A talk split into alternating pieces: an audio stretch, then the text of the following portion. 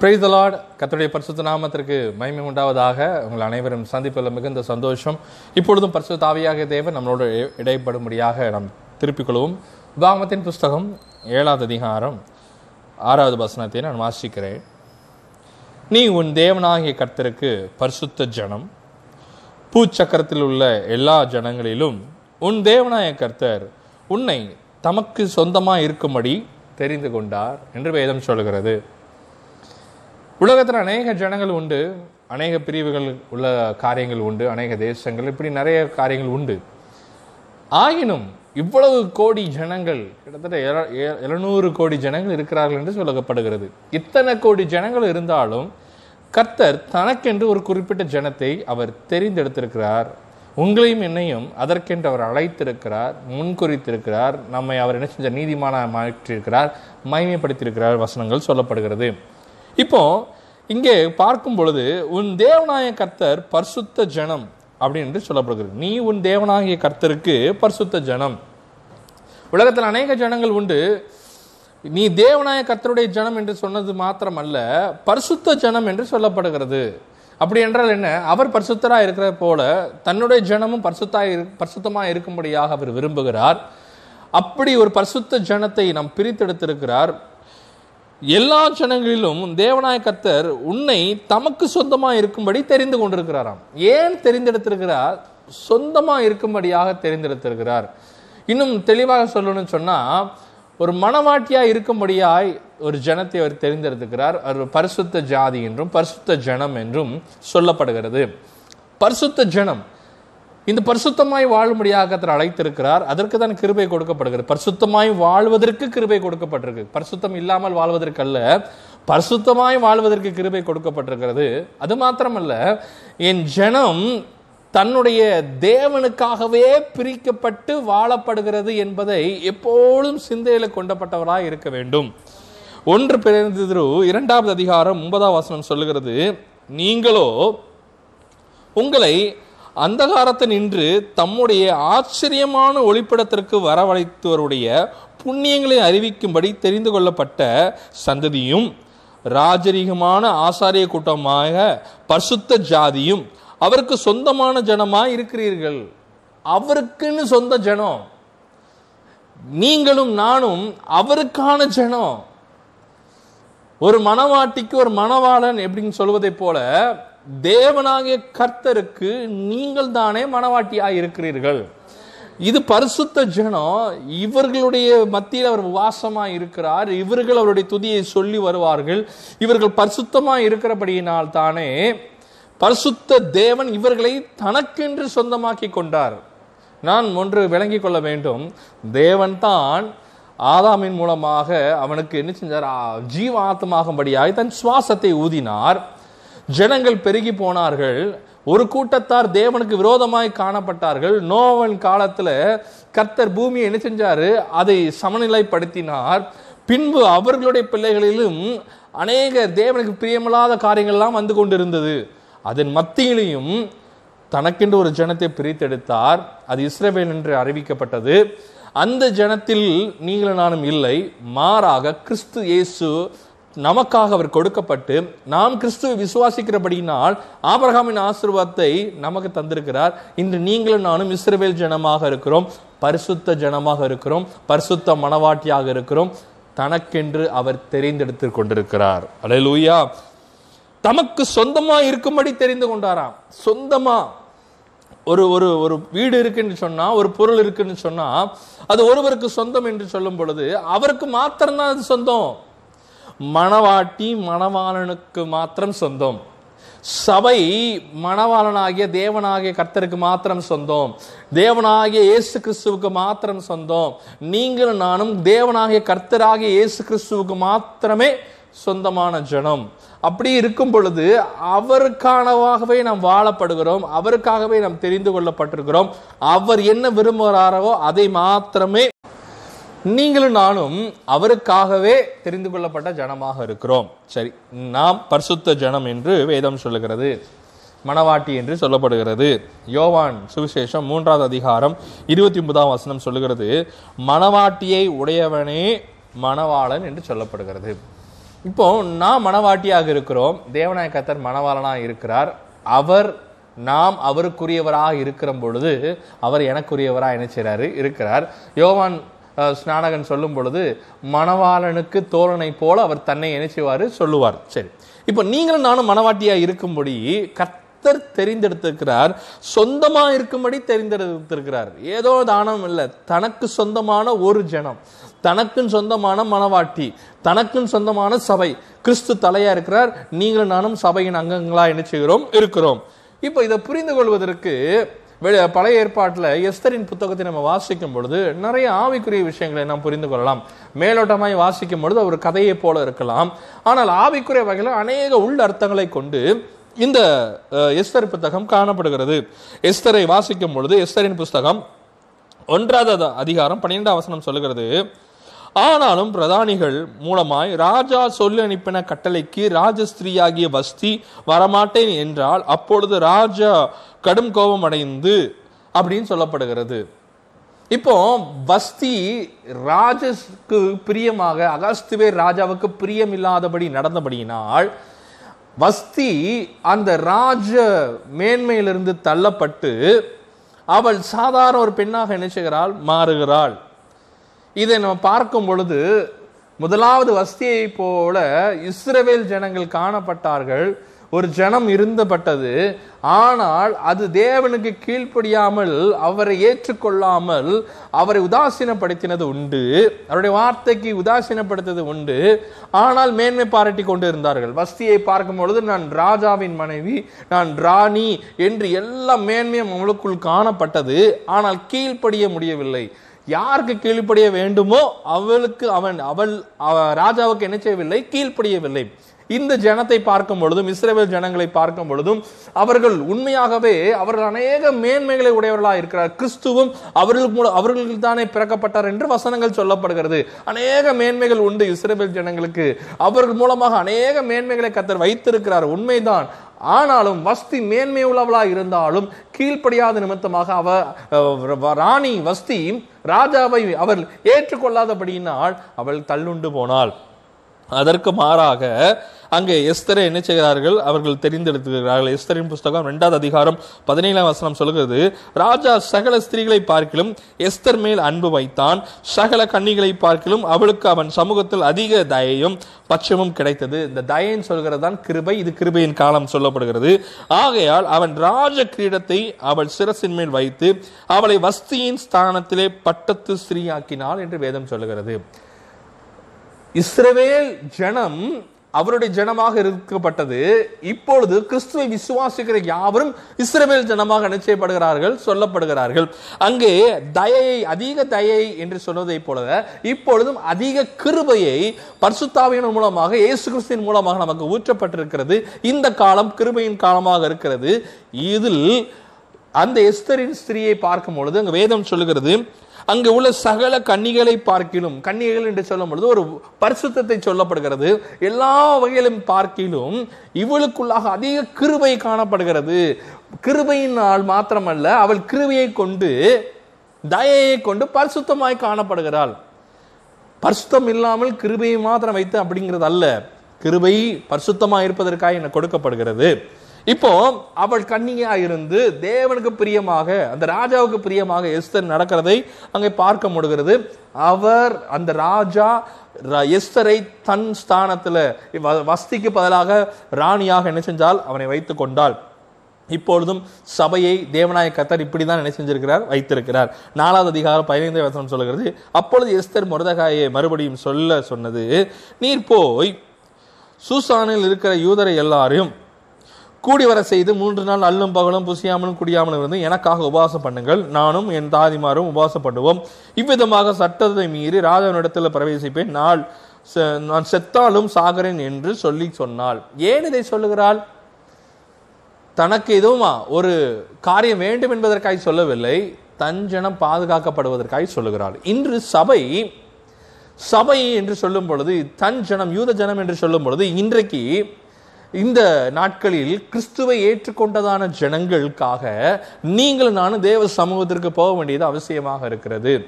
தேவ சமூகத்தில் நான் போகும் முன்பதாக நான் சாதாரணமாக நான் போக முடியாது. தேவன் தயவு உள்ளவர் அங்கே சொல்லப்படுகிறது ராஜா எல்லா கன்னிகைகளை பார்க்கலும் அவள் மேல் அதிக தயவு வைத்தாள் என்று சொல்லப்படுகிறது. அதிக தயவு இருக்கு இல்லைன்னு சொல்லல. கிருப அதிகமாக இருக்கு. ஆனால் அதே சமயத்தில் ஆயத்தத்தோடு சமூகத்துக்கு அவள் போகிறாள். அவள் போவதற்கு முன்பதாக அவளுக்கு தெ- அறிந்ததான முருதேகாய் மற்றும் தாதிமார்கள் எல்லாரோட உபவாசத்தோடு சுசாவன் இருக்கிறத எல்லா யூதர்களையும் கூடி வர செய்து அங்கே உபவாசம் இருந்த மூன்று நாள் ஒரு ஆயத்தத்தோடு கடந்து போகிறாள். நீங்களும் நானும் அவருக்கு சொந்தமான ஜனம்தான். அவருக்கு மனவாட்டி தான் ஆனாலும் ஆயத்தத்தோடு தேவ சமூகத்திற்கு போகணும். ஏனோ தானன் அல்ல மிகுந்த தயவு அவளுக்கு இருக்கிறது. ஆனாலும் அவள் மிகுந்த கவனமாக போகிறாள். காரணம் அங்கே தன் ஜனத்துக்கு ஒரு பிரச்சனை வருகிறது. இன்று வருகிற காலம் சபைக்கு ஒரு பெரிய போராட்டம் வருகிறது. ஒரு பெரிய இருளான காலம் வருகிறது. ஆனால் அந்த இருளின் காலத்துல எஸ்தரும் முரதேக்காவும் பிரகாசித்தார்கள். அந்த இருளின் காலத்தில் எஸ்தரும் முரதைகாகவும் அங்கு நட்சத்திரங்களைப் போல ஜொலித்துக் கொண்டிருந்தார்கள். எஸ்தரனுடைய பேர் ஸ்டார் என்று சொல்லப்படுகிறது ஆங்கிலத்தில். அதுக்கு அர்த்தம் ஸ்டார். அவள் ஜொ- ஒரு ஜொலியாய் ஜொலித்துக் கொண்டிருந்தாள் நட்சத்திரத்தை போல. நீங்களும் நானும் வருகிற இருளின் காலத்திற்கு நட்சத்திரத்தை போல ஜொலிப்பது நம் அவசியமாக இருக்கிறது. ஏன் என்று சொன்னால் நீங்களும் நானும் ராஜ சமூகத்திற்கு போக வேண்டும். பரிசுத்தோடே போக வேண்டும். மிகுந்த தயவு இருக்கிறது உண்மைதான். ஆனால் பரிசுத்தத்தோட போக வேண்டும். உபவாசத்தோட போக வேண்டும். எதற்கு போக வேண்டும்? என் வீடு கட்டப்படுவதற்கு அல்ல என் ஜனம் பாதுகாக்கப்பட. தேவனை அறிந்த ஜனம் பாதுகாக்கப்பட. இன்று தேவனை அறிந்த ஜனம் இந்த ஆபத்தை உணராமல் இருக்கிறார்கள். முரதேகாவுக்கு தெரியும் சுசானில் இருக்கிறவர்களுக்கு தெரியுமா எல்லாருக்கும் தெரியுமா என்று இல்ல. அப்போ தெரிவதற்கு முன்பதாகவே இவன் ஆயத்தமாகிறான். அதன் பின்பு தெரியப்படுத்துகிறது அது அடுத்த விஷயம். ஆனால் முதலாவது இது அறிந்து கொள்கிறான் முருதேகா. உடனே இஸ்தர் இடத்துல சொல்லுகிறான். இன்றும் தேவனாய கர்த்தர் உங்களிடத்தில் பேசிக் கொண்டிருக்கிறார். தன் ஜனம் தேவனை ஏற்றுக்கொண்ட ஜனத்துக்கு விரோதமாய் ஒரு பெரிய இருளின் காலம் வந்து கொண்டிருக்கிறது. ஆனால் அதற்கு முன்பதாக நாம் மிகுந்த தயவை பெற்றுக்கிறபடினால் மிகுந்த கிருபையை பெற்றுக்கிறபடினால் நாம் ராஜ சமூகத்திற்கு உபாவசத்தோடும் ஜெபத்தோடும் அவர் முன்பாக என்ன செய்ய வேண்டும்? கடந்து போக வேண்டும். எஸ்தர் கடந்து போகும் பொழுது ஒரு காரியத்தை அவள் செய்கிறாள். அதை உங்களுக்கு நான் காண்பிக்க விரும்புகிறேன். ஐந்தாவது அதிகாரம் ஒன்றாம் வசனத்தை சொல்லும் பொழுது மூன்றாம் நாளிலே எஸ்தர் ராஜ வஸ்திரம் தரித்து கொண்டு ராஜ அரண்மனையின் உள்முற்றத்தில் ராஜ கொழுவிற்கு ஸ்தா- ஸ்தானத்துக்கும் எதிராக வந்து நின்றாள். எங்க நிற்கிறா ராஜா நிற்கிற இடத்துல நிக்கிறா. தேவநாய கத்தர் மகா பரிசுத்தர் மகா பரிசுத்த ஸ்தலத்தில் இருக்கிறார். ஒருவரும் சேரக்கூடாத ஒளியில் வாசம் பண்ணுகிறவர் அவர். அப்படிப்பட்ட ஒரு மகா கிருபை மிகுதான ராஜாவின் இடத்துல ஏனோ தானே போக முடியாது. ராஜ வஸ்திரம் தரித்து நான் போக வேண்டும். தயவு இருக்கிறது கிருபை இருக்கிறது உண்மைதான். கிருபை மாத்திரம் வைத்து ராஜா அங்க ஸ்திரீ அங்க போகவில்லை. ராஜ வஸ்திரம் தரித்து சென்றாள் என்று வேதம் சொல்லுகிறது. ஏன் ஐயா அவசியம்? ஏன் எஸ்தர் ராஜஸ்திரீ ராஜ அவள் தான் ராஜஸ்திரியா ஆயிடுச்சு அவள் சாதாரண உடையில் கடந்து போகலாமே. ஆனால் ராஜா முன்புக்கு போகும் முன்பது அவள் ராஜ வஸ்திரம் தரித்திருந்தாள் என்று சொல்லப்படுகிறது. ராஜாவின் இடத்திற்கு அங்க ராஜ அரண்மனையில் உள்முற்றத்தில் இருந்தால் என்று சொல்லப்படுகிறது. ஏதோ வெளியே அல்ல உள்முற்றம். மகா பரிசுத்த ஸ்தலம். அங்க அதிகமாக தேவனுக்கென்று அநேக பெரிய காரியங்களை செய்தால் மாத்திரமே அங்க போக முடியும். மிகுந்த தயவு இருக்கிறது. மறுபடியும் சொல்லுகிறேன். மிகுந்த கிருபை இருக்கிறது. எஸ்தருக்கு கிருபை இருக்கிறது. தென் ஜேவன் தேவனுடைய ஜனக்கு கிருபை இருக்கிறது. சபைக்கு கிருபை அதிகமாய் கொடுத்திருக்கிறார். அது மாத்திரமல்ல. ராஜஸ்திரீ ராஜ வஸ்திரத்தோடு கடந்து போனாள். நீங்களும் நானும் ராஜாக்களும் ஆசிரியர்கள் தான். உண்மைதான். நான் ராஜ வஸ்திரம் வேணும். ராஜ வஸ்திரம் சொல்லும் பொழுது ஒரு அலங்கரிப்பு வேணும். ராஜ வஸ்திரம் சொல்லும் பொழுது அது கூட நிறைய அலங்கரிப்பு என்ன வந்துவிடும். உங்களுக்கு நான் சில காரியங்களை உங்களுக்கு நான் காண்பிக்க விரும்புகிறேன். ஏசையா அத்திர்கதசின் புஸ்தகம் அறுபத்தோராவது அதிகாரம் பத்தாம் வசனத்தை பார்க்கும் பொழுது கர்த்தருக்குள் பூரிப்பாய் மகிழ்கிறேன். என் தேவனுக்குள் என் ஆத்மா களி கூறுகிறது. மணவாளன் ஆபரணங்களினால் தன்னை அலங்கரித்துக் கொள்கிறதுக்கும் மணவாட்டி நகைகளினால் தன்னை சிங்காரித்துக் கொள்வதற்கும் ஒப்பாக ஒப்பாக அவர் ரட்சிப்பின் வஸ்திரங்களை எனக்கு உடுத்தி நீதியின் சால்வை எனக்கு தரித்திருக்கிறார்? எனக்கு ரட்சிப்பின் சால்வையை வஸ்திரத்தை கொடுத்திருக்கிறார். அது அலங்கரிக்கப்பட்டதான வஸ்திரமாக இருக்கிறது. அந்த அலங்கரிப்பு கூட அந்த வஸ்திரத்தோட இன்னும் அலங்கரிப்பான ஆபரணங்களை என்ன செய்கிறார்கள்? கடந்து போகிறார்கள் என்று வசனம் சொல்லுது ஏசையா திருக்கதர்சன புஸ்தகத்துல. இதை மறுபடியும் ஒன்னு பேதரின் புஸ்தகம் மூன்றாவது அதிகாரம் மூன்று நாள் வசனத்தை வாசிக்கும் பொழுது சபை எப்படியாக இருக்க வேண்டும்? ஸ்திரியானவள் எப்படி இருக்க வேண்டும்? புதிய ஏற்பாட்டின் சபை ஸ்திரீ எப்படி இருக்க வேண்டும்? மயிரை பின்னி பொன் ஆபரணங்களை அணிந்து உயர்ந்த வஸ்திரங்களை ராஜ வஸ்திரங்களை உடுத்திக் கொள்வதாகிய புறம்பான அலங்கரிப்பு உங்களுக்கு அலங்காரமாக இராமல் அழியாத இதுதான் ராஜவஸ்திரம் வெளியே ஒரு காரியம் அல்ல. அழியாத அலங்கரிப்பா இருக்கிற சாந்தமும் அமைதும் உள்ள ஆவியாகிய இருதயத்தில் மறைந்திருக்கிற குணமே உங்களுக்கு அலங்கரிக்குமா இருப்பதாக. அதுவே தேவனுடைய பார்வையில் வெளியேற பெற்றது தேவ சம் கிருபை இருக்கிறது தேவ சமூகம் இருக்கு ரட்சிப்பின் ஆடையை கொடுத்திருக்கார். ஆனா எது அணிகலனாக இருக்குதுன்னு சொன்னா அமைதலான ஒரு ஆவி தி ஸ்பிரிட் பர்சு தாவியானவர் உங்களுக்குள் வந்து ஒரு அமைதி உண்டாகும். சலசலப்பு இருக்காது. அவர் அமர்ந்த நீரோடை உங்களை கொண்டு போவதை போல உங்களுக்குள் ஒரு அமைதி உண்டாகும். எஸ்தருக்கு ஆமானின் சகல காரியம் தெரிவிக்கப்படும் பொழுது அவன் ராஜ சமூகத்துக்கு போகும் பொழுது எந்த பயமும் இன்றி போனாள். அங்கேதான் ஆமானும் இருக்கிறான். அப்படி அவள் அங்கே எதிரிக்கு போய் நிற்கும் பொழுது கூட அவள் எந்த பதட்டம் இல்லாமல் சாதாரணமாக அவள் போகிறாள். அவள் முகத்தில் எந்த வாட்டமும் இல்லை.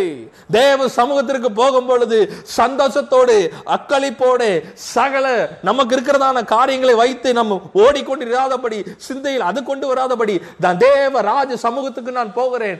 ராஜ வஸ்திரம் தரித்து நான் முன்னே போகிறேன். மிகுந்த கவனத்தோடு போக வேண்டும். ஆபரணங்களை அழிந்ததை போல எனக்குள் ஒரு சாந்தமான குணம் இருப்பதாக.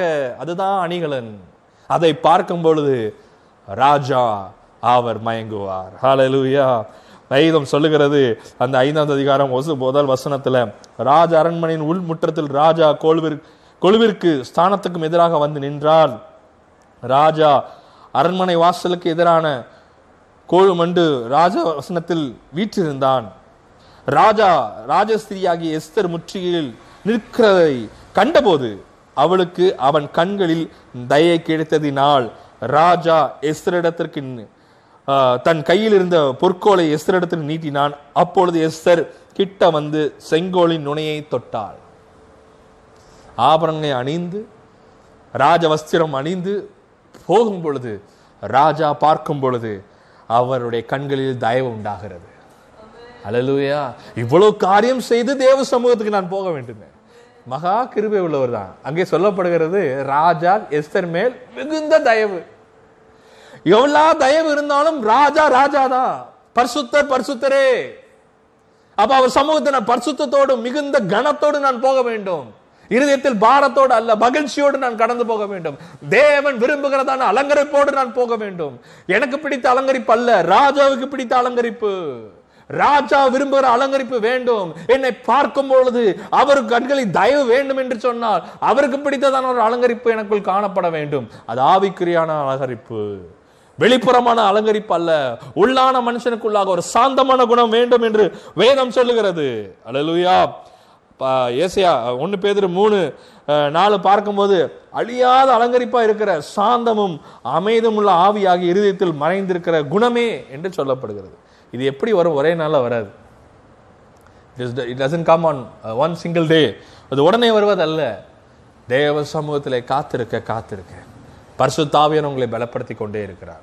அன்று முரதைகாய் மூலமாக எஸ்தர் என்ன காரியம் செய்யும் என்பதை அவளுக்கு கற்பிக்கப்பட்டதோ இன்று உங்களுக்கும் எனக்கும் பரிசு தாவியானவரை அவர் கொடுத்திருக்கிறார். பரிசு ஆவியாக நம்மளுக்கு நல்ல ஆலோசனைகளை கொடுத்து கொண்டே இருக்கிறார். நாம் செயல்பட வேண்டியது அவர் செய்து கொண்டே இருக்கிறார். அங்கே பார்க்கும் பொழுது எஸ்தரும் மொரதைக்காவும் இணைந்து செய்ததைப் போல நீங்களும் பரிசுத்தாவினர் இணைந்து செய்ய வேண்டிய காரியங்கள் அநேகமாக இருக்கிறது. எல்லாம் இணைந்து எங்கே போக வேண்டும்? தேவ சமூகத்திற்கு.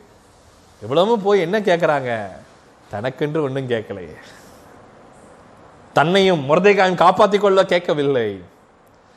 அவள் ராஜஸ்திரி தான் அரண்மனையில் சகலமும் இருக்கிறது. உங்களுக்கும் சகலமும் இருக்கிறது. நாம் அதை குறித்து யோசிக்க வேண்டாம். நமக்கு தேவையானதை குறித்து யோசிக்க வேண்டாம். முதலாவது தேவனுடைய ராஜ்யத்தையும் நீதியும் தேடுங்கள். பின்பு இவையெல்லாம் கொடுக்கப்படும் என்று வேதம் சொல்கிறது. எஸ்தரின் புஸ்தகம் ஐந்தாவது அதிகாரம் மூன்றாம் வசனம் சொல்கிறது ராஜா அவளை நோக்கி எஸ்தர் ராஜாத்தியே உனக்கு என்ன வேண்டும்? நீ கேட்கிற மன்றாட்டு என்ன? நீ ராஜ்யத்தில் பாதி மட்டும் கேட்டாலும் உனக்கு கொடுக்கப்படும் என்றால் அப்பம் கூட தனக்குன்னு கேட்கல.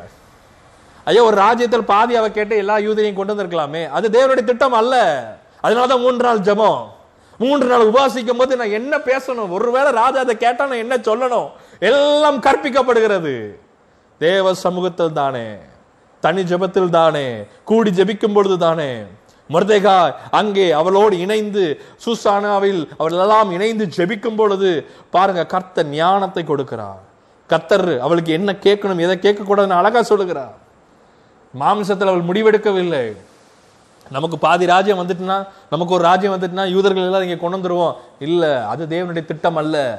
எங்கெல்லாம் ஜனங்கள் இருக்கிறார்களோ அங்கேயெல்லாம் விடுதலை உண்டாக்க வேண்டும். இன்றும் யூத ஜனங்கள் ஏகமா இருக்கிறார்கள் இந்திய தேசத்தில். தேவனை அறிந்து கொண்ட ஜனங்கள் ஏகமா இருக்கிறார்கள். தேவனை ஏற்றுக்கொண்ட ஜனங்கள் ஏகமா இருக்கிறார்கள். வசனத்தை தெரிந்த ஜனங்கள் ஏகமா இருக்கிறார்கள். பரிசுத்தாவியை பெற்றதான ஜனங்கள் ஏகமா இருக்கிறார்கள். ஆனால் இதை குறித்து ஒரு தெளிவில்லாமல் இருக்கிறார்கள். இதோ ஒரு இருண்ட காலம் வந்து கொண்டிருக்கிறது. நீங்களும் நானும் தேவ சமூகத்தில் போய் காத்திருக்க வேண்டும். என் ஜனத்திற்காய் முரதகாய் புலம்பி அழுதுனதைப் போல பர்சுத்தாவியனர் இன்றும் அவர் ஏக்கத்தோடே இருக்கிறார். தன் ஜனம் பாதுகாக்கப்பட ஒருவனும் கெட்டு அழிந்து போட தேவனுடைய சித்தம் அல்ல. அப்படி இருக்கும் பொழுது நாம் தேவ சமூகத்துக்கு நான் போவதற்கு எவ்வளவு ஜாக்கிரதையாக நான் போக வேண்டும்? ஏனோ தானே நல்ல மறுபடி நான் சொல்லுகிறேன் எஸ்தர் குறித்து ராஜாவுக்கு நல்ல தயவு இருந்துச்சு. மகா தயவு என்று வேதம் சொல்லுகிறது. இன்று மகா கிருபை கொடுக்கப்பட்டிருக்கிறது. அதற்காக ராஜ வஸ்திரம் அல்லாமல் எஸ்தர் போகவில்லை. அலங்கரிப்பு இல்லாமல் எஸ்தர் போகவில்லை. நீங்களும் பரிசுத்தத்தோடும் மிகுந்த சாந்தத்தோடும் மிகுந்த தயவோடும் கர்த்தருடைய சமூகத்தில் நமக்கு போகும் பொழுது கர்த்தர் உங்கள் மேலும் என் மேல் பிரியமாக இருக்கிறார். இவ்வளவு காரியம் செய்த பிறகும் அவள் என்ன கேட்டா தனக்குன்னு ஒன்றும் கேட்கவில்லை. மாறாக தன் ஜனத்துக்காய் கேட்டாள்.